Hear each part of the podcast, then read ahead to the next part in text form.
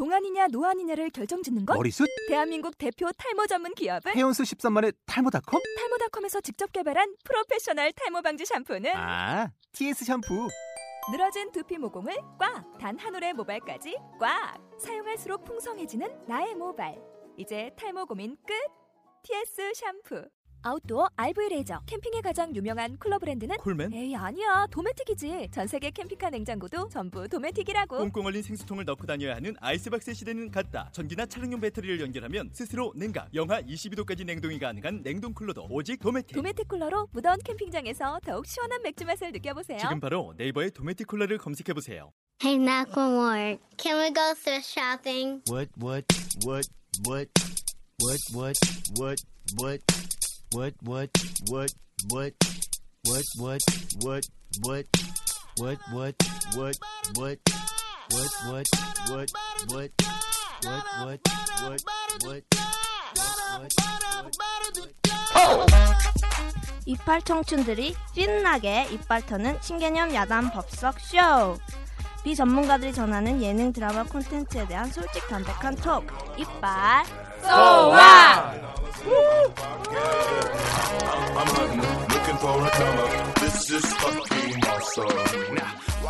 안녕하세요. 안녕하세요. 잘 지내셨나요, 다들? 다들 약간 지금 못 지냈어요 지금. 침울한 분위기인데 음. 자, 왜 그런 걸까요? 오늘 오늘도 대망의 대망의 무언가가 음, 발표가 났네요. KBS PD 발표가 떴죠. 그래서 네. 저희는 이 방송을 준비하기 전에 카- 커피숍에 있었는데 거기서 다 같이 확인을 하고 왔답니다. 그래서 분위기가 좋지 않아요. 음, 그렇습니다. 분위기가 좋지 않고 네. 지금 맥주 까는 소리가 좀 들리는데 2회 만에 음주 방송. 음 좋네요. 힘 좀 내고 깡 힘 좀 내고 오늘 좀 말이 없더라도 좀 이해해 주시고 아니면 내가 좀 괜찮아 거칠게. 갈 수도 있고 삐삐 좀 많이 넣어주고 음, 음. 이런 KBS 그 어, 어 개나리. 개나리들이 개나리 십장생이 진짜 음. 내가 KBS 이름부터 마음에 안 들었어 그렇습니다 근데 웃긴 건 다들 음료수 먹는 것처럼 빨대 꽂아서 이게 빨리 취해. 이게 빨리 취해. 음. 서로 서로 빨대 꽂아주는 사이입니다. 루이 씨는 어떻게 잘 지내셨어요? 저 오랜만에 보는 것 같아가지고 아 그렇죠 어제 보고 오늘 보니까 어제 못 봤죠. 레니 씨가 안 왔잖아요. 레니 씨. 아 어제 뭐 하셨어요 맞다 어저께 집에 있었죠. 에이. 그저께 그저께 놀았지. 어저께 집에 있었지. 아. 어제 사실 해, 사경을 헤맸어요. 어, 어제 얼마나- 새벽까지도 음. 혼자 계셨던 거예요 그러면 네? 어제 새벽이요 혼자요? 혼자 계셨던 거냐고 아 아니 아니 친구들하고 술을 먹었죠. 아, 그랬죠? 음. 이태원 분위기가 참 좋더라고. 요 아. 할로윈이라서. 예. 아 근데. 어 하, 할로윈 다음 날이었어. 음. 할로윈 다음 날이었는데 할로윈처럼 놀더라고 사람들이. 음. 어 사람들 막 얼굴 분장하고 하는데 오빠는 무슨 문장? 저는 분장 같은 거 안 합니다. 안 하셔도 돼요. 음. 아. 말이 심하네 자꾸.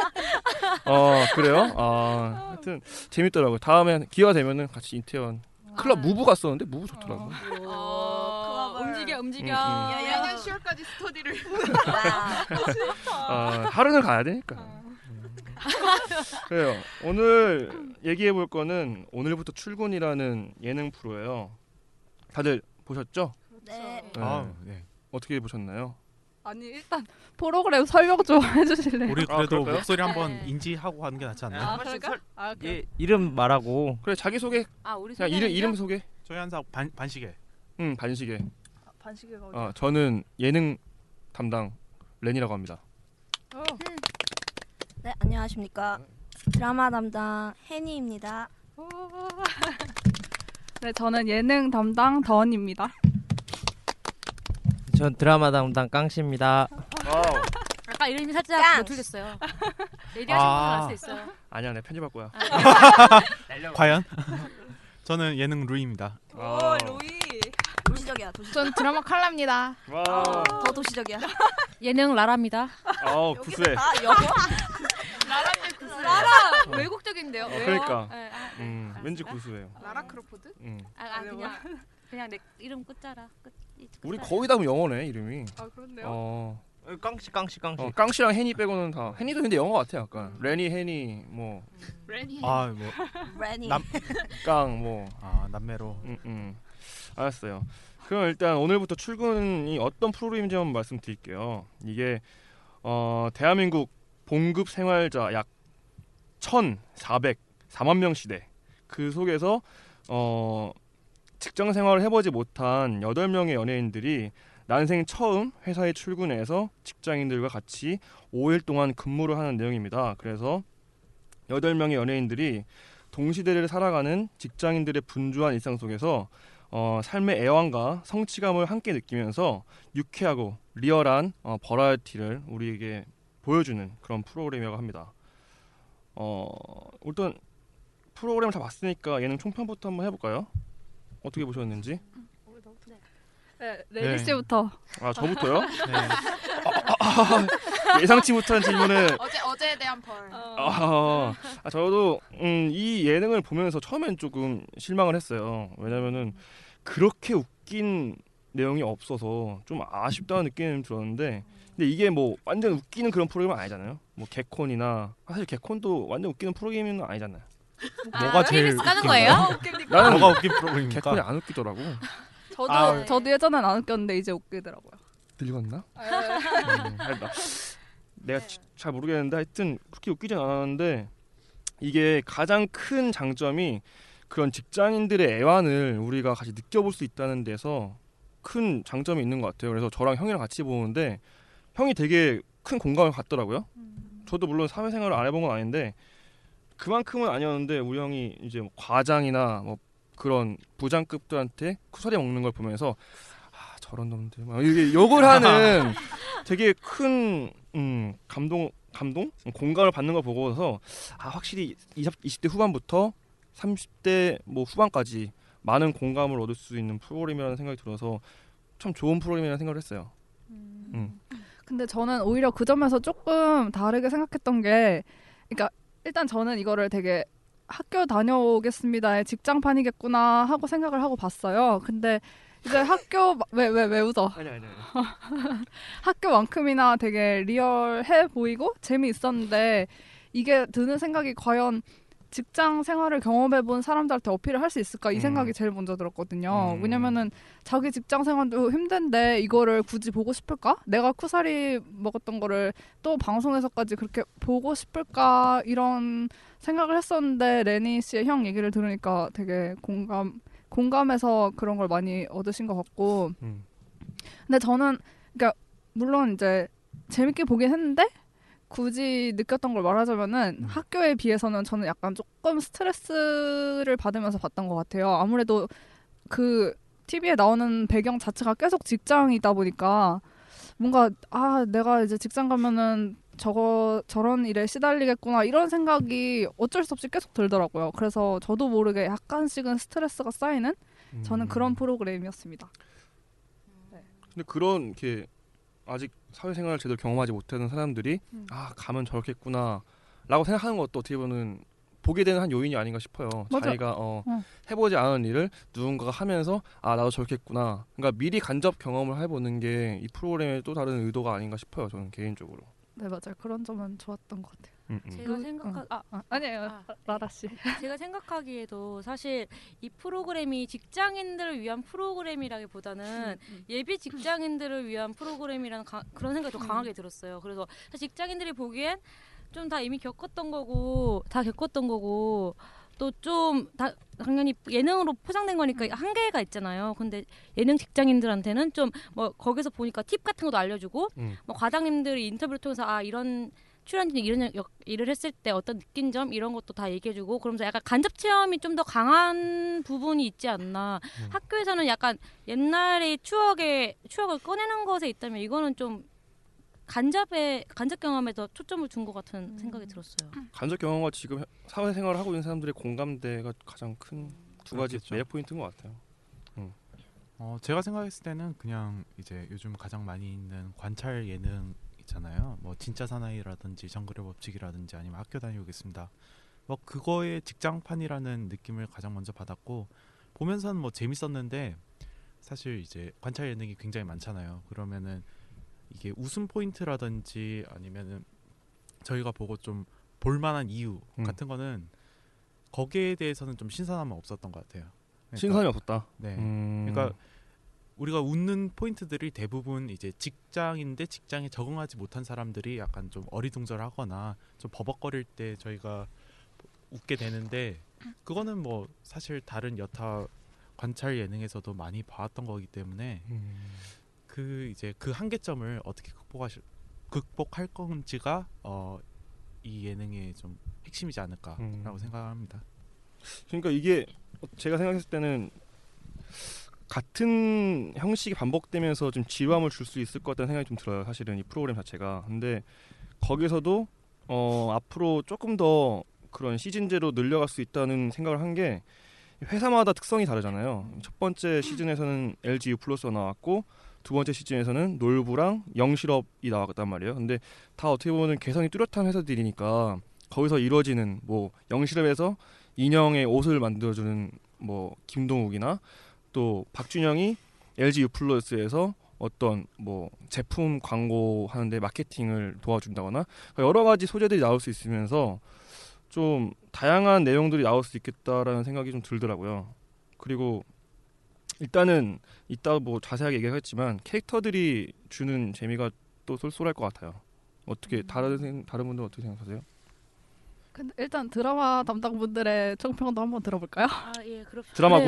그래요. 네, 드라마군. 드라마군. 아, 네. 근데 여기 좀 죄송한데 맥주 먹다 보니까 트림이 계속 나와가지고 그러니까 방송을 못 하겠네 이거. 말을 하려는데 자꾸 올라와 이래가지고 좀 쉬엄쉬엄 하세요. 아, 나도 네, 아까 말하다가 말을 제대로 못 하겠어요. 예. 어. 아 이거 진짜 이게 아니 말을 하려는데 갑자기 쭉 올라오고 어. 끊어야 되는 거 그래가지고 아, 소주로 가자 그랬잖아. 아 맥주 이거 안 되겠다 소주요? 소주나 도수 높은 걸로 차라리 컬러 씨, 저 어디 가시나요? 추워서. 아 추워가지고 그래, 드라마군 한번 얘기 들어봅시다. 아, 네. 저는 개인적으로 약간 인턴 경험이 있어서 약간 음. 그분들이 신입사원으로 들어갔잖아요. 근데 그분들이 하는 일이나 사실 인턴이 하는 일이나 별반 솔직히 다를 게 없었다고 저는 보여져서 좀 공감이 많이 됐었고 어, 네.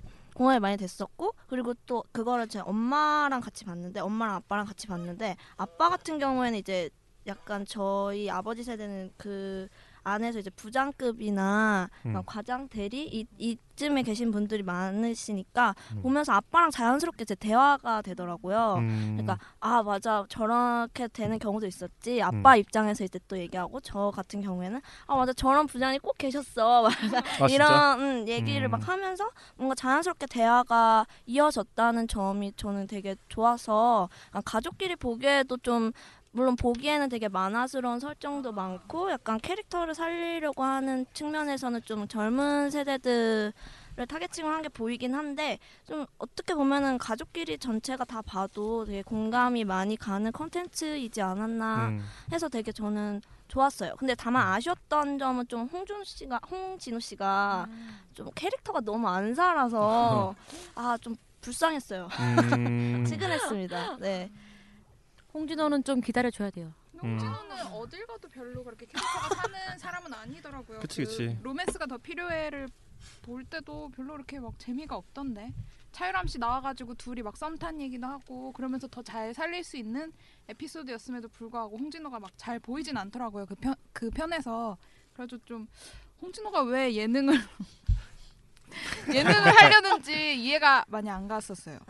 상대방 얼굴 안 봐도 돼요 얘, 얘 보고 그러니까 얘랑 우리가 들어야 돼, 얘랑. 지금 마이크가 네 대밖에 어. 없는데 일곱 명이서 말을 하니까 이게 사람은 서로 얼굴로 마주보고 안 얘기하다 보니까 안 소리가 잘 안 들리더라고. 예, 그래서 그러니까- 얼굴보다는 어. 마이크를 보면서 얘기하도록 독백, 합시다. 어. 잘생기지도 않은 걸 자꾸 보려 그러니까 이렇게 떠드니까 아, 대 얼굴 그냥 본거 얘- 얘를? 보고 얘를 대 보고 본거 아니에요? 마이크랑 1대1 대화를 해야 좀 아니 그래서 강 씨 의견은 어떠세요? 어. 전 좋았어요. 아 뭐야? 끝이야? 취했어? 아 저는 캐릭터 뭐 근데 아직 좀 기다려 볼 만한 여지는 남아 있는 것 같아가지고 홍, 홍 캐릭터도 원래 좀 바로 잡히는 캐릭터는 아니니까 좀 기다려보면 괜찮아질 것 같다는 느낌도 많이 들어가지고 저는 음. 근데 지금 거의 8회 정도 하지 않았나요? 근데 더 기다려줘야. 돼요. 벌써 빨... 기스로는 이기니까 그리고 멤버가 이제 기수마다 바뀌잖아요. 원래 멤버가 있긴 하지만 음. 그러니까 사실 캐릭터가 잡히는 데까지는 더 많이 시간이 걸릴 것 같아요. 예. 이게 지금 7회인데 정확히 말하면 6회예요. 중간에 5회가 약간 그 시즌 1 어, 그거를 이렇게 총 모아놓은 summary 같은 느낌? summary, 으로, 어, 예. summary로 해보는 느낌이어서 지금 6회밖에 안 됐다고 생각하면 또 앞으로 또 가능성이 많은 프로그램 같기도 하고 음. 근데 어떻게 보면 또 시즌 2까지만 봐도 이 프로그램이 거의 다를 본 것 같은 느낌도 사실은 들어요. 맞아요. 더 이상 크게 많이 variation이 될 것 같지는 않으니까 그래서 이 예능이 제가 생각했을 때는 캐릭터가 되게 중요하다고 생각을 하거든요. 근데 이 오늘부터 출근에서 나오는 캐릭터들은 어땠는지 한번 얘기 좀 해볼까요? 음. 음. 던부터 합시다 던. 던, 음. 던. 네. 이게 어 저는 개인적으로 다른 이게 뭐 아까도 얘기했지만 학교 다녀오겠습니다. 나 진짜 사나이 같은 다른 리얼 버라이어티 프로그램이랑 자연스럽게 비교가 되잖아요. 근데 그런 이제 다른 프로그램들이랑 비교를 해봤을 때 이 프로에서는 조금 캐릭터 구축이 덜 되지 않았나 하는 생각이 들었어요. 일단 이걸 보셨으면 아시겠지만 생각나는 캐릭터가 한 한두 명이에요. 일단 박준영 생각나고 그 다음에 또 누구 생각나는 캐릭터 있으세요? 조끼. 조끼. 아, 어, 제키. 그리고 또 운동. 은지원. 아, 근데 아, 은지원도 사실 너무 못했어요. 좀 제가, 제가 원하는 대답만 해주실래요? 나는 근데 아, 시즌 이거 2에서 답- 김동현 씨 너무 좋아. 넣어봐요, 답정 넣어? 답정 넣어? 알았어요. 아, 저는 개인적으로 일기에서는 지금 PD 수첩이에요? 좀- 아, 수첩을 엄청 수첩 저, 좀 저. 저희 봐. 대통령 코스프레 하신 건가요? 어. 아, 조용히 해봐. 아니 일기에서는 박준영이랑 김동욱 정도? 음. 그리고 이기에서는 아 웃기다. 안 웃는데 이 양반 취했네. 아니요. 웃지 않는데. 아, 그 취했어, 취했어 지금. 이기에서는 박준영 아, 박준영 정도밖에 이렇게 기억이 안 남았거든요. 음. 그래서 보면은 저는 이제 캐릭터 구축이라는 게 여러 가지 특징들을 묘사해 주는 것도 물론 중요하지만 그거를 이제 반복적으로 자막이나 뭐 해설 등등을 통해서 그 일정한 수식어 같은 걸 정해줘야 된다고 생각을 해요. 그래야지 그런 수식어가 계속 반복이 됐을 때 이제 시청자들도 자연스럽게 그 사람을 보면 아 쟤는 누구 약간 이렇게 기억을 할 것 같거든요. 근데 보면은 박준영 정도가 뭐 직장 무법자, 김동욱이 뭐 쫓기나 뭐이 정도? 그리고 나머지 캐릭터들은 그런 수식어가 딱히 없더라고요. 그래서 저는 아 로이킴도 있긴 한데 뭐 잠시기 땀시기 이 정도? 그래서 어, 웃기진 않지 사실 그게. 아 그러니까 땀 흘리는 거니까. 어, 땀 많이 흘리고 잠 많이 자고 음. 이 그래서 잠시기 땀시기라고 이 별명을 붙여줬는데 그 위, 외에는 딱히 캐릭터 설정이 반복적으로 되는 게 없어서 저는 그게 제일 아쉬웠어요. 음. 음. 네. 말아. 저도 들었던 아 저는 저도 들었던 생각이 뭐 우리가 저번 주에 삼시세끼 얘기했었잖아요. 뭐 그- 공교롭게도 둘 다 TVN인데 그 진짜 나영석 PD는 바로 진짜 첫 회부터 바로 캐릭터를 딱 잡아서 뭐 닉네임을 붙인다거나 이렇게 했는데 이 프로그램은 사실 5회가 지나고 뭐몇 회가 지나도 좀 그렇게 딱 잡혀 있는 캐릭터가 너무 그, 그- 너무 한정적이라서 좀 그 회사 생활을 하기 전에 뭐 최종 면접이나 이런 코너를 새로 만들어가지고 좀 캐릭터들을 먼저 잡아주고 이제 회사 생활에 들어가게 해야 된다는 생각이 좀 들었어요. 그래서 그런 부분이 좀 아쉬웠고 또 약간 캐릭터를 잡기가 어려웠던 게 또 회사라는 조직이 자- 뭐 학교나 뭐 군대는 사실 좀 극한 느- 이 느낌이 있고 학교처럼 그게 널널한 공간이 아니라 진짜 실무와 연결이 되는 공간이라서 좀 더 뭐 또 예능적으로 더좀 활동하기가 아 좀 자기 예능적인 요소를 더 표- 표출하기가 좀 한계가 있지 않았을까? 조직의 어떤 타이트함 그런 것 때문에 그렇다는 생각도 좀 드는 게 있습니다. 근데 조직의 타이트함은 군대가 더 심하지 않나요? 너 엄밀히 놓고 보면? 그렇지. 네, 응, 가영범이나 하죠. 허영범이도 차이가 있는데. 근데 약간 이런 것 같아요. 군대는 워낙 우리가 생각하기에 원- 워낙 타이트하니까 타이트하다는 것에서 나오는 그냥 어떤 예능 좀 타이트하다고 이미 인지하고 있기 때문에 좀 어. 예, 예. 그리고 인물도 다 그 타이트한 상황에 다 맞춰져 있고, 음. 근데 그 안에서 조금씩 조금씩 나오는 게 웃긴 거지. 음. 좀 그- 그런 게 차이가 있지 않을까라는 생각이 들어요. 저는 뭐 캐릭터에 대해서는 사실 좀 생각해 본 적이 없는 게 이게 기수별로 진행이 되잖아요. 그리고 네. 한 기가 그렇게 긴 게 아니에요. 한 길어봤자 5회.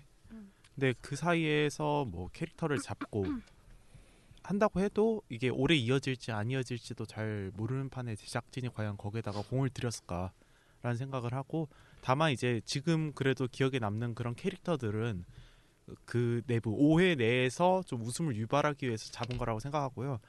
아마 이제 회가 거듭될수록 기수가 거듭될수록 다른 어떤 직장에 가서 그들이 보여지는 모습에 따라서 캐릭터가 계속 바뀔 거라고 저는 생각을 하거든요. 음. 네, 뭐 기본적으로 뭐 김덕수 씨가 계속 조끼를 입고 나오지 않는 이상 다른 분들은 계속 바뀔 거라고 생각이 듭니다. 또 네. 그러면 굳이 캐릭터 설정에 의미 없다? 저는 네, 아이고 의미 없다. 네. 음, 근데 저는 이게 설정을 안 했다에 더 좀 그 비중을 두고 싶거든요. 이 PD님이 고민구 PD님이라는 분인데 이분이 원래 이 전에 불후의 명곡 KBS에서 하셨던 분이더라고요. 존경하는 분이. 아뭐 그렇게 존경하긴 하는데. 하여튼 이 프로그램이 이 회사원들의 그런 리얼리티를 담고 싶어 하기 때문에 너무 그렇게 적극적으로 개입을 하고 PD들이나 뭐 제작진이 또 캐릭터를 너무 만들어서 하면은 오히려 더 역효과가 날 수 있다는 생각이 들더라고요. 그래서 오히려 이 사람들이 처음 만들 때 좀 의도했던 게 있는 것 같아요. 박주정 같이 좀 좌우음방하는 사람들과 은지원 또 솔직한 사람들, 또 김동욱 되게 느끼하고 그런 사람이 이제 상사들한테 어떻게 할까 이런 것들이 그 궁금해서 넣었던 거지 그 사람들의 캐릭터를 이렇게 만들어가지고 넣는다는 생각을 안 했을 것 같아요. 그러니까 자연스럽게 하되 그런 색 그런 색깔 갖고 있는 사람들을 넣자가 어떻게 보면 제가 그이 PD님이 처음에 의도했던 바 같고 그 이후에도 계속 자기들이 원하는 바를 안 됐기 때문에 우리들이 캐릭터를 잘 못 잡았다라고 말을 하는 거지 처음에 의도랑은 맞는 잘 맞는 것 같아요. 박준영 씨도 잘 하고 있고 저도 개인적으로 은지원 씨도 잘 하고 있는 것 같고 홍진호 씨도 그 사람한테 엄청 웃긴 걸 바랬던 게 아니라 그냥 평범한 정말 평범한 사람을 보여주고 싶어서 홍진호 씨를 넣었다 생각하거든요. 근데 그런 관점에서 봤을 때는 캐릭터들이 잘 살고 있지 않은가라는 생각을 좀 해요. 어, 근데 제가 말했던 거는 이제 처음부터 무슨 캐릭터를 이런 캐릭터를 기대한다는 거를 보여달라는 거라기보다는 예를 들어서 홍진호가 여기서 그 이기에서 외식업체에서 일을 하는 걸 보면은 옥빙고랑 비슷하잖아요. 삼시세끼에서 그러니까 음. 뭔가 잘할 것 같이 말을 하면서 해놓은 거 보면 다 약간 쓰레기고 이런 느낌인데 누가 누가 누가 누가? 아, 홍진호가, 홍진호가? 어, 음식 해놓은 거 보니까 막, 아, 막 아무튼 근데 어. 아니 그런 걸 보면은 이제 그런 걸 화면으로만 잡지 말고 그냥 그거에 대해서 뭐 수식어를 설정해 줄 수 있지 않을까. 음. 그냥 자기네들이 알아서 하는 일에 대해서. 음, 음. 왜냐면 분명히 뭐 제가 아까 박준영 예를 들었지만 그런 사람들은 뭐 톡톡 치는 캐릭터지만 그런 거 말고 그냥 무 꽁- 뭐야 뭐야 묵묵히 일만 하는 사람들도 분명 있고 일을 못 하는 사람도 있고 있는데 그거를 이제 설 캐릭터로 설정을 해주느냐 아니냐의 차이인 것 같아요. 음. 그냥 그래서 이 프로에서는 조금 그냥 냅둔 느낌? 네. 증폭이 안 된 느낌이 들어가지고. 음. 그러니까 일상생활도 우리 충분히 좀 증폭시키고 극대화시키면 재미난 것도 많은데 그걸 너무 내놓은 느낌이 많지 않나. 그리고 처음에 의도한 것도 그런 사람들의 색을 그 색을 내게 바라는 거잖아요. 박준영 같은 캐릭터냐. 은지원 캐릭터 같은 사람. 그러면 그 색을 냈을 때 그걸 좀 더 명확하게 색칠을 해주는 게 캐릭터를 만드는 거라고 생각이 드는데 요새 리얼 버라이어티에서는. 그러니까 뭔가 모든 리얼 버라이어티가 다 처음에 너는 이 캐릭터, 너는 이 캐릭터로 잡고 가는 게 아니라 그냥 이렇게 찍어봐 했을 때 딱 찍은 걸 다 종합해 보니까 아 얘는 이 캐릭터 색으로 좀 독특하게 가면 괜찮겠다 싶은 그런 감이나 그런 센스가 좀 있어야 되지 않았나. 센스가 없다. 센스가 없지. 지금처럼 그냥 이렇게 리얼리티를 살리는 경우로 가면은 아까 레니 씨나 뭐 다른 분이 말했었던 것처럼 그냥 공감만 얻고 그냥 끝나는 게 아닐까 저는 생각을 음. 하거든요.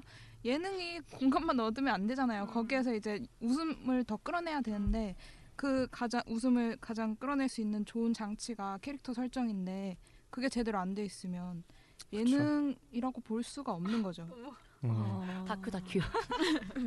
아. 저도 뭐 캐릭터 면에 있어서는 조금 아쉬운 부분이 있었어요. 아까 앞서 말씀하신 것처럼 저도 동의는 하는데 어 사실 저는 박준형 씨 캐릭터밖에 사실 기억에 남지가 않아요. 근데 그럼에도 이 프로가 좋다고 생각하는 거는 사실 이 프로는 좀 다른 예능과 다르게 좀 갈등에서 비롯되는 긴장에 좀 초점을 많이 맞추고 있다고 생각이 들어요. 그러니까 다른 리얼 버라이어티 에 비해서 이거는 정말 진짜 한 번도 해보지 않은 그들이 정말 한 번도 해보지 않은 회사 생활을 하는 거기 때문에 예기치 못한 일들이 정말 많이 발생할 수 있, 있다고 생각이 드는데 그거를 좀 잘 캐치해서 갈등으로 증폭을 시키고 어, 긴장감을 조성을 하는 그런 스킬들이 좀 돋보였던 것 같아요. 그래서 좀 약간 예, 아까 예능이 안 될 수 있다 이렇게 말씀하셨는데 저는 오히려 기존 예능에서 볼 수 없었던 약간 드라마 같은 예능인 것 같아서 좀 좋았어요. 저는 그런 부분이 좀 좋다고 말씀드리고 네, 싶네요.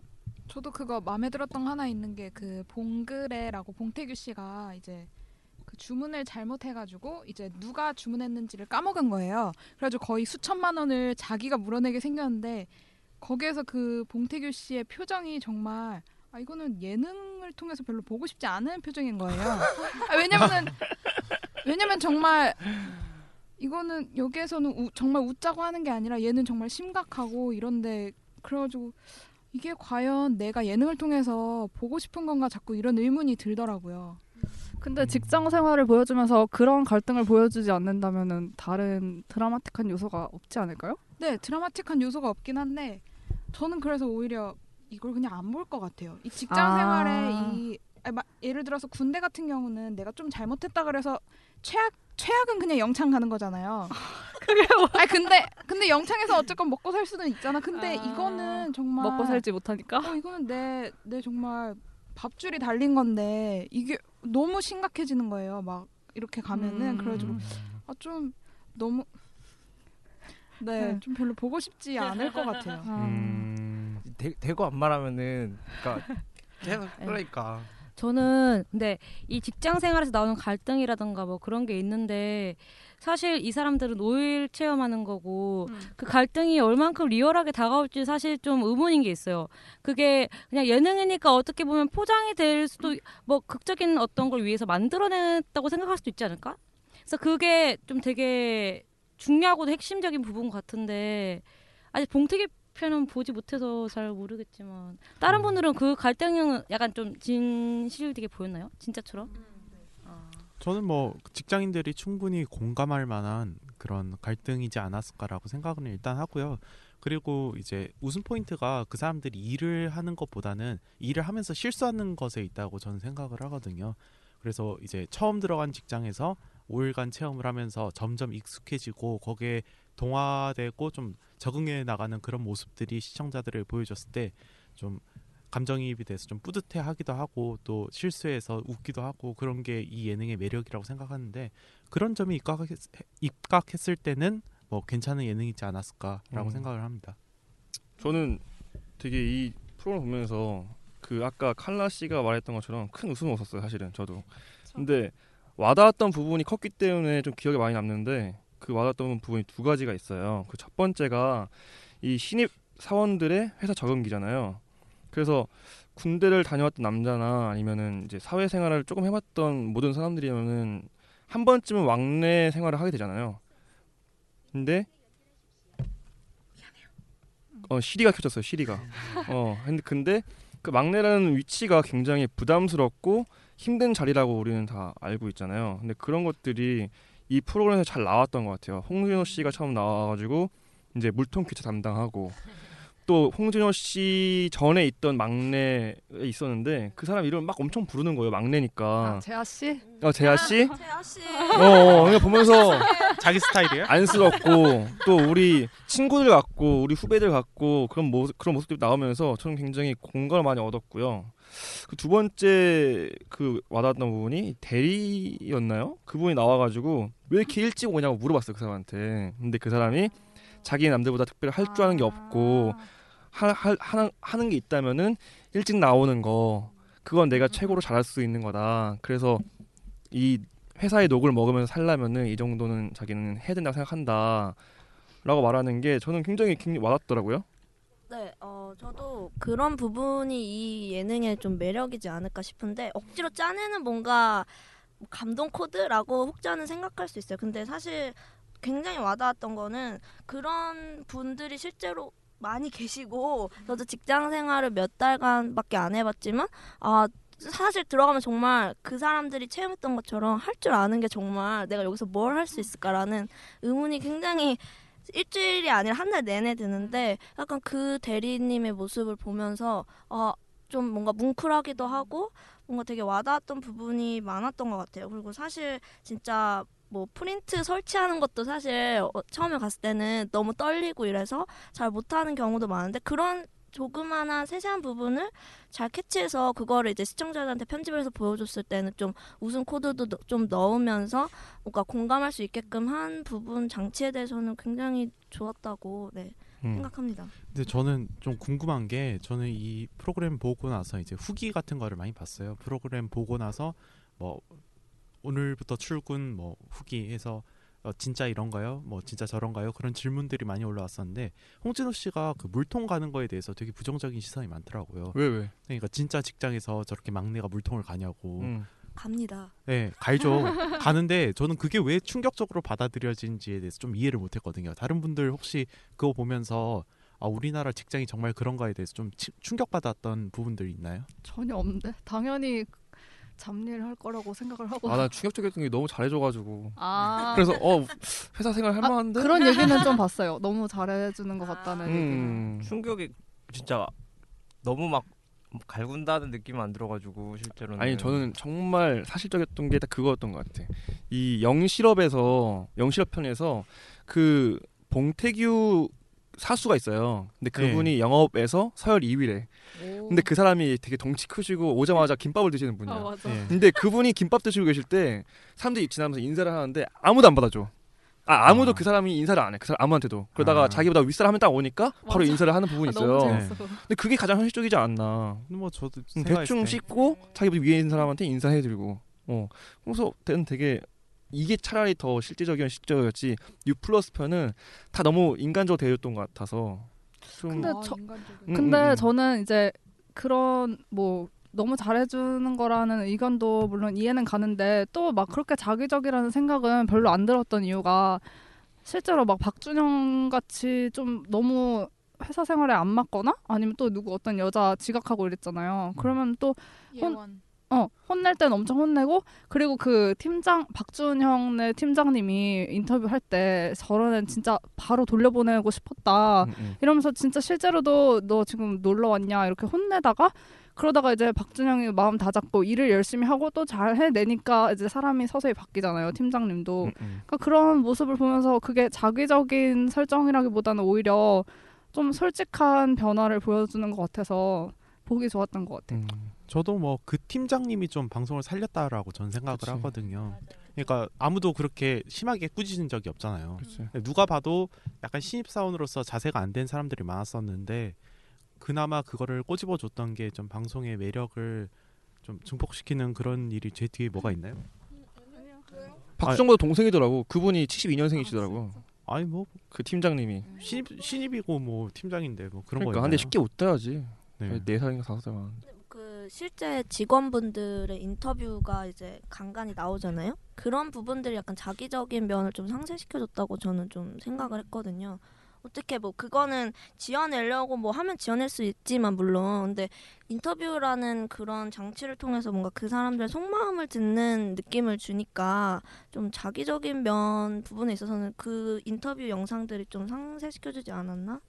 네. 사실 이야기가 좀 했는데 그래서 뭐 형님 말씀하고 싶어요. 물통 얘기해서 아, 빠지려 예. 빠졌는데. 물통.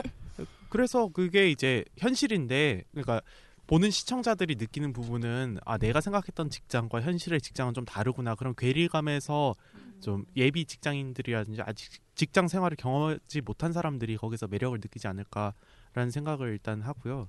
그 다음에 이제 또 매력점으로 다가올 수 있는 게 사실 우리 말고 우리 말고 이 빌딩에 있는 사람들 많은 대부분의 사람들이 직장인이잖아요. 근데 서로 직종이 달라요. 그러면은 내가 다니는 직종이 아닌 다른 직종의 사람들은 과연 어떻게 살까? 아 저기도 똑같구나. 혹은 아 저기는 다른 일을 하구나. 그런 것도 굉장히 큰 매력으로 다가올 수 있을 거라 생각을 하거든요. 그래서 오늘부터 출근이 이후에는 좀 특이한 직종들을 많이 찾아가지 않을까 저는 그렇게 생각을 해요. 음. 근데 저는 이제 직장을 다녀보지 않은 사람으로서 이제 하는데 그냥 있으면서 너무 학교 같은 느낌이 들었어요. 그리고 학교보다 더 갑갑한 자꾸 막 너무 갑갑해서 내가 이걸 보고 있는 와중에도 막 자꾸 뛰쳐나가고 싶은 거예요. 아 근데 왜냐면 그 예원 그 예원이 좀 늦었다고 그래 좀 늦어서 뭐라고 하는 건 이해가 가는데 거기에서 갑자기 옷도 이거 너무 짧으니까 치마도 우- 너도 불편하겠지만 우리도 불편하다고 이런 식으로 얘기하고 그래가지고 아, 여기가 학교야 왜 복장을 왜 지가 신경 써? 예. 갑자기 열받아가지고 저는 절대 아 나는 일반에서 절대 못 들어가겠다 더 열심히 공부해야 되겠다 뭐 이런 반성을 했거든요 오히려 보면서 혜인 씨 얘기해 주시죠. 경험담. 네, 어, 실제 많은 경우가 그렇고요. 사실 옷이 가장 중요하다고 많이들 생각들을 하세요. 왜냐면 그게 이제 나 내가 물론 불편하지만 많은 사람들과 이제 회의를 참석을 해야 되고 또 미팅 같은 것도 많고 또 이제 누가 팀장님이나 부장님이 부르시면 이제 갈때 1대1로 이제 얘기할 때도 있는데 대부분이 이제 여자분인 경우도 있지만 남자분인 경우도 좀 있거든요. 그러면 이제 그분들 같은 경우에는 내 복장을 아무래도 신경을 쓰시게 되죠. 그러면 이제 그분이 나, 낚아 보는 사람까지 불편하다고 하, 라고 한 말을 좀 좀 충분히 이해가 돼요. 네. 그럼 직장 생활에서 이제 옷 입는 거는 사실 굉장히 중요하고 제일 먼저 신경 써야 되는 그런 부분이라고 많은 분들이 이제 인식을 하고 계시죠. 근데 PD 되면 오히려 치마 같은 거 입으면 안 되고 그냥 제일 편하게 입고 다녀야 바빠서. 치마를 못 입을 거. 그러니까. 아, 그, 근데 일 잘한다는 게 일을 같이 협력하는 거잖아요. 그런 사람들은 그러면은 자기가 아니라 상대방이 어떻게 보여주는가도 되게 중요할 것 같아가지고 음, 그리고 단순히, 사람을 대하는 어, 일이니까. 사람을 대하는 일이니까 나 중심이 아니라 상대방 중심으로 갔을 때는 구- 자기가 편한 옷보다는 상대가 봤을 때 그냥 무난하다는 정도만 가도 좀 괜찮을 수도 있겠다는 생각이 많이 들어가지고 태도의 문제인 것 같아요. 그 옷 입는 거 같은 경우에는. 네. 뭐 갑자기 직장 얘기를. 오피스룩에 대해서 심도 있는 예, 얘기를 하게 어, 네. 되는데 그러면 전 불편했습니다. 궁금한 게 그 여러분들은 앞으로 어떤 직종이 나오면 좀 재밌게 볼 것 같아요? 직종이라. 근데 저는 이게 직종 문제인가 하는 생각도 되게 많이 들어가지고 그러니까 미생 이 드라마 보면서 이 예능 보면서 드라마 미생이 되게 생각이 많이 나더라고요. 미생은 엄청나게 파급력이 커가지고 별의별 영향을 다 미쳤는데 이, 이 예능은 솔직히 그렇게까지 파급력을 못- 못 미친 거 보면은 직종이나 뭐 그게 문제가 아니라 뭔가 코드를 약간 핀트를 잘못 잡지 않았나 생각도 되게 많이 들어가지고 근데 아무래도 리얼 버라이어티랑 드라마랑은 조금 느낌 자체가 다른 게 있는 것 같아요. 드라마는 좀 더 나와 거리를 두고 볼 수도 있는 반면에 아니, 만약에 약간 거리를 판타지적 둔다는- 판타지적 느낌을 충분히 가질 수 있잖아요.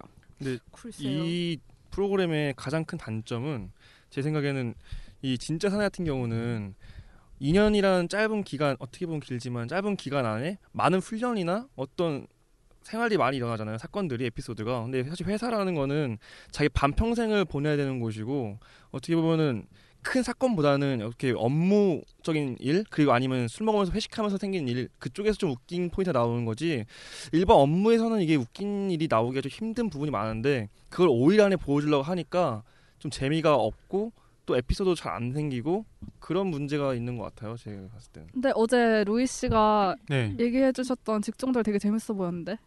제가 얘기했던 뭐 있었나요? 기억 안 나요? 저 뭐- 방송가 아니었어요? 네, 방송계 그리고 뭐 에버 에버랜드, 뭐, 에버랜드. 공사 현장. 네 그런 거 저도 지, 저는 직종에서 좀 웃음이 나올 거라고 생각하는 주의거든요. 음. 근데 뭐 그걸 지금 떠나서 아까 전에 말씀하셨던 게 뭐였죠? 제가 갑자기 까먹었는데. 네? 방, 방금 얘기했다고요. 한 예. 내가 뭐라 그랬지? 뭐라고 얘기하셨어요? 나 지- 군대에서 생기는 에피소드랑 음, 음, 음. 그거가 아. 아. 예 그게 다르다. 그쵸 예, 그쵸 예, 예, 맞아요 맞아요. 우리 저- 막술 먹을 때 군대에서 생긴 막 에피소드 많이 말하지만 사실 회사 얘기는 그렇게 많이 안 하잖아요 회사에서 힘든 일 얘기하지 그냥 예, 저 저도 그 점에 좀 생각을 해봤어요. 저희가 이제 관찰 예능이 아까 전에 많다고 제가 말씀을 드렸는데 그 중에서 진짜 사나이나 정글의 법칙 같은 경우에는 좀 정말 우리 모두가 한 번도 경험해보지 못했, 아니 그러니까 여자 같은 경우에는 군대를 경험하지 못했고 남 음, 누구든지 정글은 좀 경험하기가 어려운 공간이잖아요. 근데 그런 부분을 방송으로 내보이는 거랑 우리가 누구든지 경험을 했고, 했거나 아니면은 했던 것들 예를 들어서 학교라든지 직장에 관련된 것들은 우리가 판타지가 그렇게 크지는 않을 거란 말이죠. 그래서 좀 대하는 방식이 좀 달라야 된다고 저는 생각을 해요. 진짜 사나이 같은 경우에는 그냥 그대로 그대로 군대를 찍어도 많은 여성분들한테는 그게 신기한 경험이 될 것이고 정글의 법칙 같은 경우에도 그냥 정글을 풀어놓고 그냥 찍어도 모든 사람들이 아 저런 데도 있구나 저런 생물도 사는구나 저런 것도 먹을 수 있구나 그렇게 생각을 할 것 같아요. 근데 그에 비해서 어, 오늘부터 출근이라든지 아니 학교 다녀오겠습니다 같은 경우에는 실제로 그 회사 그대로를 보여주는 게 과연 그 프로그램 입장에서 이득이 될까? 그러니까 그게 사실은 맞는데 그게 보고 싶은 걸까라는 생각은 좀 해봐야 될 것 같아요. 그렇죠. 이 프로그램이 어떻게 보면은 그 진짜 사나이나 아니면 정글 같은 경우는 약간 어떻게 보면 극한이야 극한. 그 밀폐된 공간에 생기는 극한 체험인데 회사는 그 심리적인 극한이 오는 거지 체험적으로 극한이 오는 건 아니잖아요. 그래서 그런 힘듦을 어떻게 캐치를 해서 시청자들 보여주는가 또 공감대 외에 어떤 에피소드를 만들어내는 거가 이 프로그램의 그 전망을 좌지우지할 키포인트인 것 같아요. 그래서 아까 그 신입사원 일찍 나오는 신입사원 얘기 있었잖아요. 어떻게 보면 그 예, 대리 그런 얘기들을 찝어내서 극대화 시키든지 아니면 그런 음. 얘기들을 많이 붙여서 차라리 그게 더 갔으면 저는 그게 극한이나 뭐 그런 쪽으로 안 가고 이런 소소한 것들이 어떻게 보면 더 강하게 이점으로 작용할 수 있다고도 생각이 되게 많이 들거든요. 무한도전이 되게 친근하게 어필하면서 갈 수 있었던 것도 그들이 그냥 우리 일반 친구 같은 우리가 겪을 만한 일을 겪은 사람들처럼 보여지니까 공감대가 크게 형성되고 캐릭터가 형성되고 그 다음부터는 시민이 참여할 수 있는 그 공론의 장이 된 것처럼 음. 이것도 어떻게 보면은 차라리 애초부터 너무 막 개그나 그런 프로로 가는 것보다는 그런 공감의 코드로 잡아서 잔잔하게 가도 나중에는 좀 기다려 보면 괜찮을 수도 있지 않을까 하는 생각. 근데 만약에 그렇게 잔잔하게 갈 거면 저는 좀 회사 문화 자체가 좀 많이 다른 곳으로 갔으면 좋겠어요. 뭐 외국계 회사라든지 진짜 복장 상관없이 오히려 희한한 복장을 창의적인 복장을 에버랜드, 건- 어, 에버랜드. 아 그렇네요. 네, 그런 걸로. 음. 근데 이런 게 요즘 많이 나오잖아요. 그런 체험해보고 어떤 조직에 들어가서 생활해보고 그런 조직 버라이어티라 할까? 체험 버라이어티가 요즘 인기 많은 이유 한번 얘기해 볼까요? 아, 저는 뭐 괜찮다고 생각을 해요. 많은 사람들한테 지금 인기를 받고 있으니까 계속 그 그런 프로그램들이 증가하는 추세라고 생각을 하고 이제 무엇을 타겟팅으로 놓을 것인지가 새로 아니, 그러니까 새로 이제 입봉을 하려는 PD들의 고민일 것 같아요. 음, 저는 그 조직이나 뭐 지금 군대나 회사 같은 경우에도 어쨌건 감춰져 있는 거잖아요. 일반인들이 경험해 보지 못한 것. 그러니까 폐쇄성이 짙은 것들은 어쨌건 사람들의 호기심을 불러 일으킨다고 생각하고 그래서 이제 예능에 아주 좋은 소재가 되고 있지 않나라고 생각해요. 제가 생각하기엔 이런 조직 버라이어티에서 제일 중요한 거는 그 예능인들이 얼마나 그들이 뭐 이렇게 발휘하는 능력, 능력 같은 거잖아요. 그래서 좀 그런 것에 초점이 되면서 오히려 약간 예능 아 이런 상황에 예능인들은 어떻게 내가 좀 관심 있는 예능인이 어떻게 활동을 할까 어떤 모습을 보일까 이런 것 때문에 좀 보는 게 아닐까라는 생각이 들어요. 그래서 그런 것도 많아지고 좀 이제는 약간 뭐 단 뭐 가수 엔터테인먼트 아니, 가수나 뭐 연기자 이것보다 하나의 인간으로서 그 사람을 보고 싶다 이런 욕구들이 좀 점점 많아지는 게 아닐까라는 생각이 드, 듭니다. 음. 음, 그런 음. 어, 네, 말씀하세요. 먼저 먼저 말. 아니 먼저 말씀하세요. 먼저 말하라니까. 아니, 저- 아니, 아니 그게 아니라 나는 그런 점에서 박주정이 얼마나 역할을 잘하고 있나를 얘기해보고 싶었는데 그 전에 아, 먼저 그 전에 네. 알았어요. 나는 내가 빨리 얘기할게요. 저는 이 조직 버라이어티, 뭐 체험 버라이어티가 잘 나가는 이유가 두 가지가 있다고 생각하는데 첫 번째가 이제 공감대 형성. 음. 누구나 한 번쯤 갔다 온 군대 남자라면은 또 누구나 평생 한 번쯤은 다녀봤을 만한 회사 이런 것들이 또 학교도 그렇고 우리가 늘 평범한 사람들한테는 정말 평범하게 느껴질지 모르겠지만 그것이 예능으로 나오면서 우리의 숨겨왔 그 숨겨놓은 마음속 안에 있는 공감들을 꺼내준다는 데서 큰, 큰 매력이 있는 것 같고 두 번째는 대리만족인 것 같아요. 뭐 정글도 그렇고 군대도 그렇고 이번 회사도 그렇고 아직 그걸 해보지 못하는 사람들이 그걸 보면서 어 대리 만족을 느껴줄 수 있 게 하는 거 그것이 이- 요즘 이런 체험 버라이어티가 자주 나오는 이유가 아닌가 싶어요. 아 그리고 저도 이제 거기다 약간 덧붙이자면은 그 타겟시 되는 대상들이 그런 프로그램을 좀 찍고 싶어 하는 것도 한몫하는 것 같아요. 그러니까 예를 들어서 저희 오늘부터 출근 2기에서 영실업에서 음, 음. 저희가 그 프로그램 보기 전까지 누가 콩순이를 알았겠어요. 어. 이게 홍보 효과가 그치, 보통 그치, 그치. 일반적인 그런 광고보다는 훨씬 더 엄청나다고 생각을 하거든요. 그리고 진짜 사나이 같은 경우에도 군대에 대한 이미지가 굉장히 많이 좋아진 계기가 되었고 음, 그렇다고 뭐 사람들이 절, 정글을 가지는 않겠지만서도 그런 음. 거에 대한 판타지는 또 생겼을 거라 음. 생각을 하거든요. 아니 약간 약간 좀 궁금한 게 약간 그런 회사 체험이잖아요. 근데 진짜 사나이도 그렇고 진짜 군인 출신 연예인들이 나오거나 회사 뭐 간부 출신이 갑자기 가서 체험해보는 건 어떨까? 그럼 재밌을 것 같지 않을까요? 예를 들어서 군대에선 나왔었잖아요. 이재용 아 저씨가 이재용 그 지금 삼성전자 부회장이 아. 들어간- 말이 안 아, 돼. 예를 들면 어디로 어디로 예를 LG로 들면- LG로 아. 예를 들면은 그런 거지 예를 들면은. 가끔씩 안 하고 아니 상상도 못 해보나? 상상을 해볼 수 있지? 뭐 이거 엔터테인먼트 사장이나 이러면 어. 되겠네. 그래요. 엔터테인먼트 사장. 이수만이 YG 그래, 그래. 저 신입사원 그럼 해볼 수 들어가고. 있잖아. 어. 그런 재미가 있는 거지. 음, 재밌을 것 같은데 그러면 더. JYP 재밌겠네요. 어 재밌겠다. 그래 그래. 많다니까 생각해 보면. 그럼. 떡 먹고 막 그러니까 나영석 PD가 간다 생각해봐. 재밌지. 어디로요? 나영석 PD가? S, 그 KBS 신입 PD로. 아, 뭐야? 왜요? TV에 가신 분을 아, KBS보다 소환시키는겨? 재밌잖아. 넘어가죠. 응, 네, 넘어갑시다. 넘어갑시다. 그럼 뭐 TVN의 직장 아, 박준영. 아, 박준영 얘기 이제- 부터 해볼까요? 네네. 그 아, 아, 이제 사실 뭐 오늘부터 출근해도 박준영이 나오고 되게 많은 약간 재미교포나 이런 사람들이 예능에서 좀 화두로 오르고 있잖아요. 뭐 학교 다녀오겠습니다. 강남도 그렇고 뭐 헨리도 그렇고 음. 또 누구냐 잭슨. 잭슨 아 잭슨도 그렇고 그 이유는 좀 어떤 거라고 생각하세요? 사실 박진영이 재밌긴 재밌죠 확실히. 박준영 재밌지. 그러니까 그런 캐릭터들이 우리가 지금까지 보지 못했던 캐릭터들이잖아요. 사실 네. 이 램. 아, 어, 어, 어, 어. 램.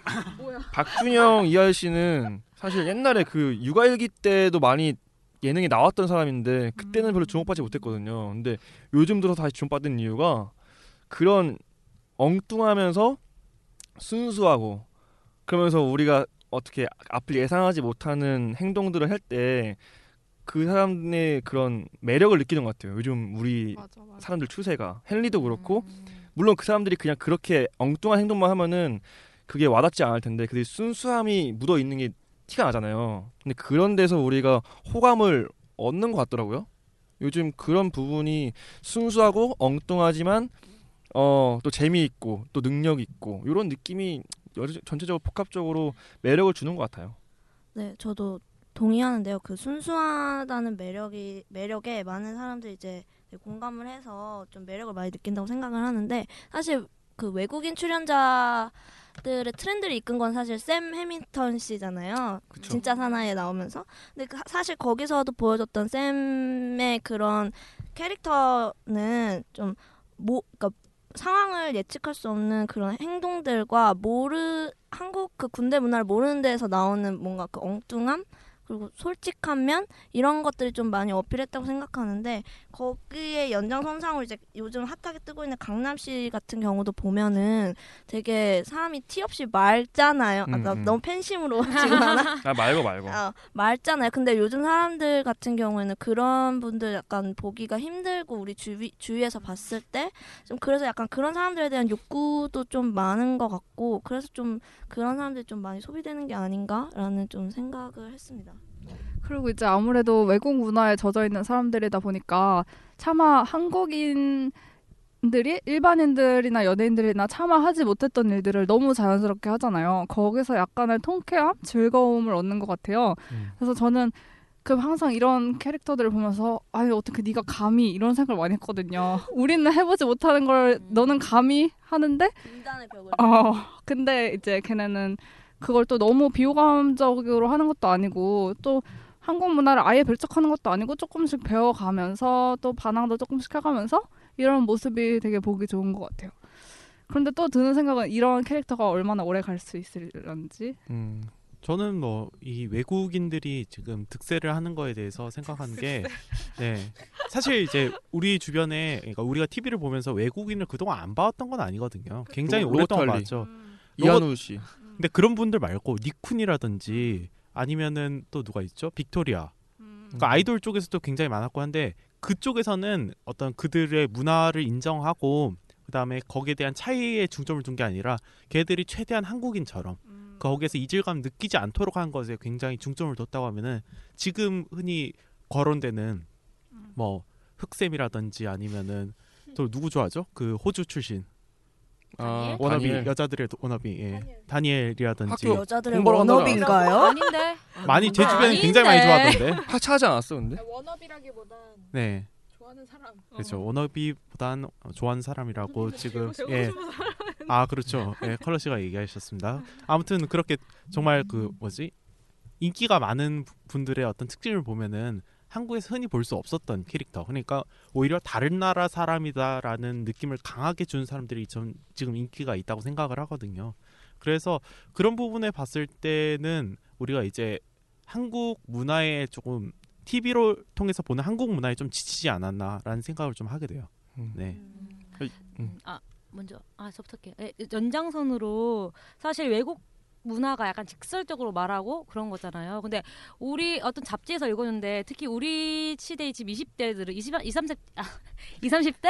20, 30대는 되게 뭔가 참고 참는데도 뭔가 오지 않고 내가 원하는 거 약간 이런 상황이 되게 좀 많아지고 있는데 뭐 취업도 그럴 수도 있고 뭐 승진은 아직 못 이기죠? 하여튼 그런데 그렇게 그래서 맨날 뭐 참는 것에 좀 익숙해져 있고 그런 것들을 이제 분출하고 싶은데 못 하는 상황이잖아요. 근데 그 사람들은 되게 그냥 식스라법으로 자기가 원하는 것을 말하고 뭐 당황한 것도 말 감정도 말하고 또 이러한 부분과 더 그런 게 또 순수하게 다가지 다가오는 것 같아요. 또 그것과 더불어서 그때 학교 다녀오고 있습니다에서도 강남이가 그 무슨 기숙사 생활에서 기숙사에서 뭐 먹었는데 의리 있게 또 자기가 했다고 말하고 이런 모습 모습이 또 아 얘가 우리와 다른 것 같았지만 또 한국인의 의리가 있구나. 또 그 모습 이질감 속에서 또 어떤 정의나 그런 것에 또 찾는 거죠. 그러한 부분이 좀 매력적으로 다가와서 좀 더 인기가 많지 않을까? 그들이 순수하다고 이걸 음, 항상 외국인 말할 때 순수하다고 말하잖아요. 네. 근데 엄밀히 놓고 보면 그게 순수한 게 아니라 그냥 우리가 너무 우리만의 장벽이 높고 그러다 보니까 그들이 하는 행동이 우리한테 낯설어 보이니까 그냥 순수하다고 생각하고 그러니까 말을 하는 거지. 순수해 보이는 이유가 표현을 잘하는 것 같아요. 그 네, 직설 외적으로. 어, 자기 안에 있는 내용들이 금방 드러나니까 우리들은 보통 숨기잖아요 많이. 근데 걔네들은 많이 드러내고 이번에 박준영 아저씨도 엄청 울더라고. 아. 그러니까 그렇게 약간 you know 어, 어, 어, you know? 어, 엄청 우시니까 되게 순수해 보이는 것 같아요. 그게 뭐 그분들이 뭐 순수한지 안 한지 잘 모르지 솔직히. 근데 그래 보이게 만드는 것 같아요. 그런 외국 특유의 제스처나 그런 표현 능력들. 음, 제가 생각했을 때 두 가지가 있을 것 같아. 외국인들이 자꾸 두 가지를. 네. 분석적이야. 나는 두 가지 세 가지가 좋아해. 어, 두 가지가 있을 것 같은데 첫 번째는 한국말을 기가 막히게 잘하는 외국인들의 유형. 그두 번째는 그런 자유로운 영혼을 가진 순수한 매력을 가진 외국인들. 그러니까 첫 번째에 해당되는 사람들이 뭐 NS나 뭐샘 해밍턴, 뭐 옛날로 보면 로버트 할리 아저씨 이 계보가 되는 거고 두 번째는 이제 박준영 아저씨부터 뭐 강남, 뭐 헨리 이런 애들이 이제 박준영 씨는 외국인이 아니잖아요. 국적은 아마 미국으로 돼 있을 거야 아마. 재밌게 아, 그래요? 어, 예. 군대 안 갔으니까. 어, 군대도 안 가고 뭐 방에 공익도 아예 안 가고 그냥 아예. 아. 그랬으니까 하여튼 제가 알기로는 이미 시민권이 이제 미국에 있고 뭐 그런 느낌인 것 같아요. 아. 하여튼 뭐 미국인이 봐야지 뭐 한국말 잘 못하니까. 그러면 랜디 씨는 당분간 음. 이런 이런 캐릭터들이 외국인 캐릭터들이 당분간은 인기를 계속 끌 거라고 생각하시나요? 그렇죠. 이게 시대 상황을 좀 잘 맞는 게 되게 사람들이 많이 등쳐먹고 뭐 세월호도 얘기하고 싶지 않지만 뭐 여러 가지 뭐 우리나라 사람들 막 되게 그런 사람들의 진심 아닌 이렇게 뭐 위선에 대해서 되게 지쳐 있잖아요. 그런 마음들을 외국인들이 순수해 보이는 사람들이 나와서 이렇게 순수한 모습을 보여주는 게 우리를 어떻게 보면 좀 대리만족 시켜주고 또 케어해주는 부분이 있지 않나? 그래서 인기가 많은 게 아닌가라는 생각이 좀 들었어요. 근데 저는 이런 외국인 하는 게 순수하단 말을 되게 별로 안 좋게 보는 이유가 죄송합니다. 죄송합니다. 그러니까 순수하다고 말하는 게 우리들만의 룰 보이지 않는 룰 있잖아요. 통영대는 회사에 30분 먼저 신입 무조건 일찍 와야 되고 물통은 당연히 그 사람들이 갈아야 되는 거고 그런 것들이 말은 안 하지만 통영대는 그걸 보고 우리는 때 묻었다고 말을 하고 사회에 그만큼 물들었다고 말을 하는데 그들은 그게 안 물들어 있으니까 좀 순수하다고 그렇게 말하는 것 같아가지고 근데 그런 사람들을 데리고 와서 그런 다양성을 이렇게 인정하는 방향 쪽이 아니라 예능 항상 보면은 그런 외국인들이 우리들 룰에 들어와서 한국인화 되거나 아니면 그렇게 배워가면서 아 이게 한국이 하면서 막 하면서 사람들이 자기 안에 테두리에 들어와서 녹여내야지만 막 받아들이고 그리고 좋아하고 그러는 것 같은 플롯으로 많이 가더라고요. 진짜 사나이에 나오는 외국인들도 다 그렇고 다른 프로에 나오는 외국인도 그렇고 그들이 그냥 아 이런 사람 생각 있고 이렇게 살아가는 거야 하고 하면서 그들이 던져준 메시지에 대해서 우리가 한번 아 우리가 너무 폐쇄적이었구나 그런 생각하는 게 아니라 아 우리 건 좋은 거였어. 우린 이랬어 하면서 그들을 우리 쪽으로 녹여내는 방향이 좀 많이 진행되는 것 같아서 당분간은 이 프로그램 이렇게 진행이 되는데 언젠가는 좀 다른 방향으로 생각하는 예능도 나와야지 않을까 하는 생각도 많이 들어가지고. 근데 저는 그러려면 양적인 변화도 좀 필요할 것 같아요. 지금은 아무래도 외국인이라는 그런 입장을 대변하는 게 아무래도 좀 한국에서 소수다 보니까 아직 그 뭐뭐 직장이 이미 그 조직이 있는데 직장이든 어디든 조직이 일- 일단 한국식으로 딱 구축이 돼 있는데 거기에 한두 명의 외국인이 들어와서 다른 행동과 사고 방식을 보인다고 해서 그거를 이렇게 공개적으로 공공연하게 인정하고 가기에는 아직 너무 이른 것 같고 그게 좀 더 일단 양적으로도 더 많이 들어와야지. 그러니까 외국인이 많이 들어와야 된다는 건가요? 아니 그러니까 뭐꼭 외 그러니까 그런 게더 이런 프로그램도 양적으로 더 많아지고 그래야지 뭐 뭔가 우리가 그런 방식이 더 좋을 수도 있겠구나 이런 생각을 하지 지금 그렇다고 뭐 외국인이 나온다 해서 그거를 한국 방식을 버리고 쟤네가 낫겠구나 이렇게 갈 수는 없잖아요. 그러니까 제가 낫겠다가 아니라 그러니까 용광로처럼 녹여가지고 우리 속에 녹이는 게 아니라 그냥 그들은 그들의 대로 사는 거고 그러니까 순수한 게 아니라 그들은 호주식 사람이고 우린 한국인식 사람이고 아 근데 우리가 어떻게 보면 능력제가 아니라 복장으로 처음부터 사람 재단하고 음. 그런 것들이 과연 옳은 거랑 한번 생각을 해보고 그거에 대해 논의가 진행돼서 아 이게 정말 중요하다 생각이 들면 하는 거고. 그러니까 제가 말하는 건 그러니까 그렇게 사람들이 좋아하는 게 아니라 다른 쪽으로 인정하는 방향으로 예능도 진행됐으면 좋겠다는 거죠. 무조건 아 우리 한국 저렇게 배워가지고 녹아 들어가고 우리 사람이 되는 것보다는 지금은 음. 아, 네 지금은 이런 박준영이나 헨리 같은 경우에도 군대나 이런 회사에 적응하지 못할 때 오히려 되게 우리는 불편한 시각으로 보고 걔네가 이제 점점 적응해 가는 거를 우리는 아 쟤네가 다양성을 잃고 있구나가 아니라 아 쟤네가 성장한다라고 보잖아요. 그러니까 그 시각이 좀 잘못됐을 수 있다라고 생각하는 거죠. 그렇죠. 그리고 외국인 그러니까 뭐 그런 말도 있잖아요. 로마에 가면 로마의 법을 따라야 된다고. 그런 식으로 우리나라에 온 외국인들이 우리나라의 문화라고 해야죠. 문화를 알아가고 거기에 동조해가는 게 사실 많은 프로그램들이 보여주는 거라고 생각하고 저는 사람들이 거기에서 편안함을 느끼기 때문에 그렇게 한다고 하는데 아까 깡 씨가 말씀하셨던 것처럼 그게 과연 옳은가에 대해서는 근데 그거는 이제 예능이 해야 될 몫은 아닌 것 같고 다른 곳에서 그게 이제 한국 전형, 전형적인 문화가 외국인들이 불편함을 느끼는 거에 대해서는 한번 언급할 필요는 있다고 봐요. 근데 그걸 다루려면 저는 아까 제가 말했듯이 회사 문화가 아예 다른 곳을 여러 군데를 가봐야 될 것 같아요. 그냥 이 회사에서 쟤네가 들어왔다고 이렇게 지금 시청자들이 그것도 예능 프로그램인데 그거에 대해서 질문을 갖게 하기는 좀 어려운 것 같고 차라리 그냥 아예 그 박준영이나 헨리 같은 사고들을 가진 사람이 훨씬 많은 그런 문화 그런 회사 문화를 다뤄줌으로써 자연스럽게 질문을 유도할 수 있지 않을까. 근데 그거는 좀 예능으로서 좀 힘들 거라고 생각이 되는 게 그거는 시청자들도 그 거기 문화를 잘 모르는 거잖아요. 그러니까 왜 웃긴지를 잘 모를 것 같아요. 그러니까 만약에 웃겨요? 예를 들어서 그 던 씨가 외국 완전 외국 음. 문화인 회사를 갔어요. 음. 근데 거기에서는 좀 이해할 수 없는 일들을 하고 이해할 수 없는 문화들이 있는 거예요. 던 씨가 그러면은 가서 아니, 그래도 한국 한국에 있는 외국계 기업인데. 그러면 한국 문화를 원하는 거죠. 그렇게 따지면은 아니 근데 외국에 갈 수도 없잖아요. 뭐 그렇게 해야죠. 아, 제작 제작비 확실히 다르긴 다르죠. 어, 그러니까 달라. 예. 어, 예. 근데 이제 그 무, 다른 게 과연 이게 외국 문화가 합쳐져서 다른 건지 아니면은 한국 내에서 외국 분위기를 내기 위해서 예를 들어서 뭐 이태원 분위기라고 해- 해야 되겠죠? 그러니까 한국 내에서의 외국 문화를 보는 건지 아니면 정말 외국 문화가 그래가지고 한국 사람들이 처음 간 사람들이 좀 어리둥절해하고 좀 어버버하는 모습이 보이는 건지에 대해서는 좀 생각할 필요가 있는 것 같아요. 예.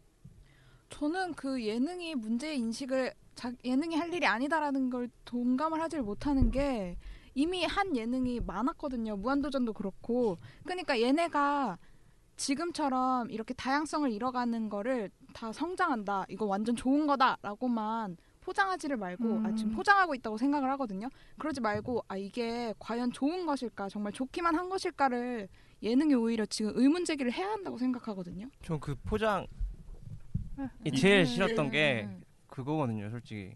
그 진짜 사나이.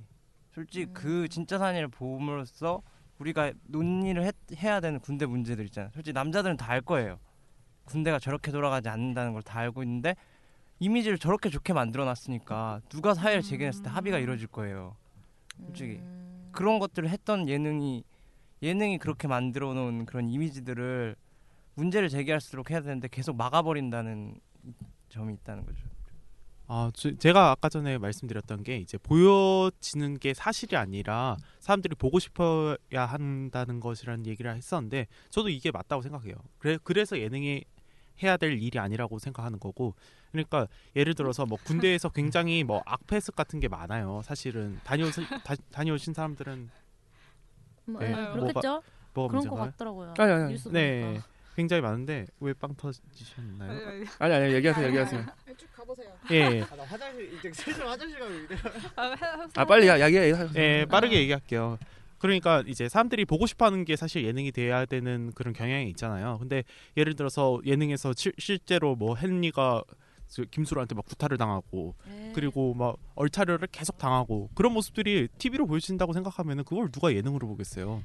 근데요, 그 제가 좀 요즘에 그 방송학 그 공부하다 보니까 이제 공영 방송은 이제 사람들의 needs를 충족시켜야 하고 그리고 이제 뭐였지? 그러니까 상업 방송은 사람들이 보고 싶어 하는 걸 보여줘야 한다고 생각하거든요. 근데 예능이 그런 식으로 보고 싶어 하는 것만 보여주면은 그냥 끝없이 상업주의로 가고 시청률 지상주의로만 가는 거예요. 공영 방송이니까 어쨌건 사람들이 이걸 봐야 한다. 그러니까 니네가 이걸 니네가 이걸 필요로 해. 왜냐면 더 나은 사회로 발전하기 위해서 라는 식으로 그걸 보여줘야 한다고 생각해요. 이거 그냥 진짜 사나이나 이런 것처럼 계속 그냥 그걸 막아놓기만 하면 어떡해요. 근데 약간 그거는 아, 말을 계속 어, 해서. 말해, 하지만 TV라는 매체의 한계라고 생각하는데 사실 어, 좀 학문적일 수 있는데 약간 주류 미디어학의 흐름을 따라가다 보면은 TV가 그런 흐름을 따라가는 경향이 있는데 어떤 상업이라든가 광고 이런 쪽으로 맞물리면서 약간 그렇게 할 수밖에 없는 게 TV라는 매체의 한계이기 때문에 사실 일개 방송사의 조직원인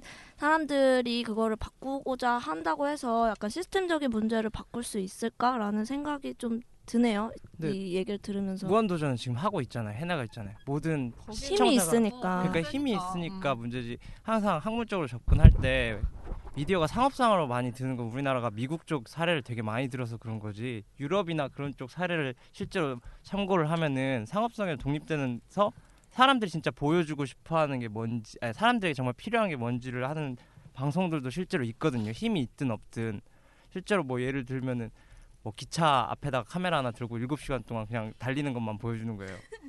사람들한테 너무 빨리 달려가는 삶을, 살지 말자고.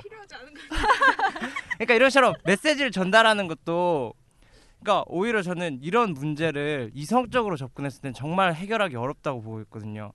그 이런 거는 이성적 합의가 도출되기 되게 어려운 문제인데 이런 걸 감성적으로 잘 녹여내서 합의를 이끌거나 사람들한테 뭔가 공론화가 될 때 부드럽게 사람들이 자연스럽게 대화를 이끌어내는 매체는 TV가 더 적절하지 않나 하는 생각이 들거든요. 솔직히 토론 대담에서 진중권 하고 저쪽에서 농객 나와가지고 하면은 절대 답은 안 나온다고 보거든요. 지금 이렇게 얘기가 좀 길어졌는데 제가 좀 정리를 좀 해보면은 예능이 나아갈 방향이 좀 두 가지가 있을 것 같은데 하나는 이제 시청자들의 needs를 충족시켜 주는 거. 두 번째는 지금 진짜 사나이가 하고 있는 게 우리는 뭐 실제 군대는 그렇지 않다라고 말하는데 그 군대에 어떻게 보면 롤 모델이 되어 주면서 이제 지금 현재 실제 있는 군대 문화가 진짜 사나이를 따라가게 되는 경우도 있다고 저는 생각하거든요. 왜냐하면 그 갭이 점점 줄어들수록 군대는 더 개선될 거니까. 근데 어떤 게 더 우선인지는 모르겠지만 그건 지금 여기서 만약에 한다면 너무 길어질 것 같아서 그냥 두 가지 측면이 있는 거 needs를 충족시켜주는 것과 완전히 두 가지. 어어 어 일단 난 두 가지 패치 시가 있으니까 두 가지를 두 가지. 어 하여튼 그 정도로 우리가 얘기해 볼 수 있을 것 같고 이 얘기는 다음에 제대로 한번 심도 있게 한번 얘기해 볼 필요가 있을 것 같아요 예, 언제쯤? 언제쯤 언제 나중에 한번 날 잡죠 뭐. 네. 어, 하여튼 뭐 아, 그. 예능은 일단 여기까지 하는 걸로 네. 하고 시간이 없으니까 잠깐 쉬었다 가도록 잠깐 쉬었다 오겠습니다. 네. 네. 청취자 여러분들의 소중한 의견을 받습니다. 28 so what 골뱅이 gmail.com 28은 숫자 28이고요. so what은 s o w h a t 많은 의견 부탁드려요.